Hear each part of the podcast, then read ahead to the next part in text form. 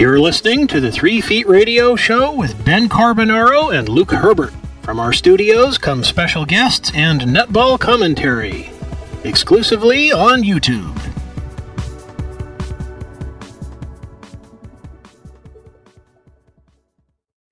Good afternoon, listeners, and welcome to the Three Feet Radio Show. Joining me in the, in the studio is my co-host, Luke Herbert. G'day, Luke. G'day, Ben, and it looks like we had a little hole in the wall where I ratted chewed through some of our comms, Ben, but we are on air. We most certainly are, and as we know, the netball landscape has changed significantly in Australia and New Zealand, particularly in New Zealand, where they have what's going to be called, I believe, the ANZ Premiership Netball in 2017. Oh yes, and it started That in is correct. And I am very excited about today's guest who you're going to introduce in a moment, Ben. And look, as I've alluded to on the show, it's a clean slate for the Kiwi franchises. So on that note, get us underway. And joining us today is the new Northern Mystics coach in Helene Wilson. Hi, Helene, how are you? I'm great. Thanks for having me. Not a problem at all. First of all, just to get things going, um, you come from a strong development background in netball. Um, do you feel that this is helping you make a transition to head coach of the Northern Mystics? Hi, absolutely. I um, have been lucky enough, I guess, to come the long pathway through to high performance coaching and have spent many years in the development space across the northern zone in New Zealand. And it gives me a good place to start and a good understanding of the players coming through. And my high performance background comes in multiple sports after, after having worked for High Performance Sport New Zealand for the past five years. So it's been awesome.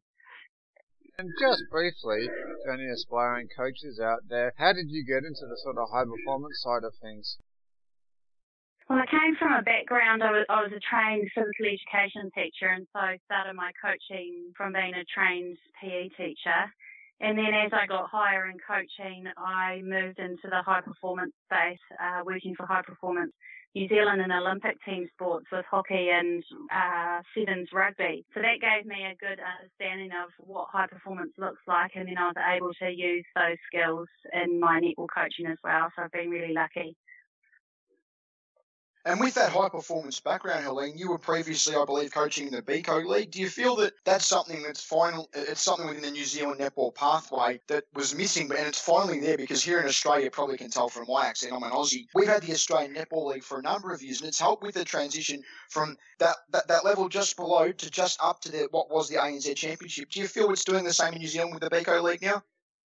Yeah, absolutely. Last year was our first year with the Beko League and having a longitudinal competition that mirrors the ANZ in its ethos and the way that it's put together is just so valuable for the players. But I guess the most valuable thing for them was getting into a regular training habit throughout the week and regular games uh, each week and having to do that on top of work and uni and all those things that go away in everyday life. And so by the time they get into ANZ and into semi-professional sport, they really understand what's expected of them, and um, yeah, it just minimises the gap that you have otherwise. I saw some of the Beko League last season from Invercargill sitting in the stands, and I got to say, it's very promising. The standard improves throughout the season, and I think you've actually alluded to why that Um, the standard is really promising. I think the uh, athleticism and the speed of the game is very similar to ANZ Championship, and those players that are playing National League really get the opportunity to hone their skills and the execution required at the highest level. So it gives them a platform to practice that and then take it into a higher level once they're ready. And as a Kiwi too, Helene, what's your take on the ANZ Championship being disbanded? It's it's a bit of a, a bit of a belief here um, of mine anyway that over there in New Zealand, you guys were getting a little bit upset that Sky TV was funding a lot of the competition and the Aussies weren't putting in enough. Or is there is it was there a lot more to it? And what's your take on the whole disbandment of the competition? I guess I was a um yeah, I just heard what came out in the media when the disbandment came, but from my point of view, we we wanted to keep at least five teams in New Zealand up and going because we believe with the new structures we have in New Zealand, we can um, really get five competitive teams. So when the two competitions disbanded, it was like sad to see the ANZ Championship go, but exciting to see a new New Zealand based competition with more teams starting up because historically in New Zealand we have had a great domestic competition here that's incredibly competitive and there's no reason why that can't happen again. And during that era, from an international point of view, New Zealand had some of the best competitive times against Australia and I, I believe we will get back to playing our Kiwi style of netball, bringing out what's best and what we have in New Zealand, and it will add more interest to the international game, which is a positive thing.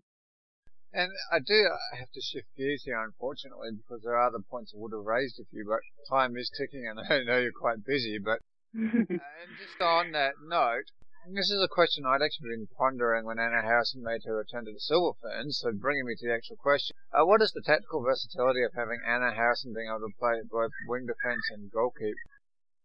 Yeah, I would actually say Anna's capable of playing all three defence positions, and so tactically we can think about how we're going to use the players that we have in our team with Anna to support Anna to bring out what she can bring. She's a great student of the game and she has uh, an understanding of how we can really set up some great tactical defence. But in saying that, I think one of her best strengths is she's always keen to learn more about how to play. So we are working hard at the moment to use what strengths our players bring and then adapting that to a new style of uh, defence where we actually turn over more ball, get more intercepts, so it's good for the fans.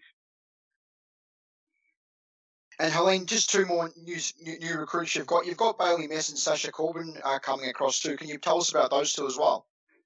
Yeah, uh, it's great to have Bailey back in the Mystics environment after being away for two years. So she's had a lot of growth at the Tactix and she's excited to come back home and solidify her position in goal shoot and really get some time, quality time with Maria Tutaia in the circle. So we're looking at um, getting a great athletic moving circle with two of the best shooters in New Zealand at the Mystics. So that's really exciting for us.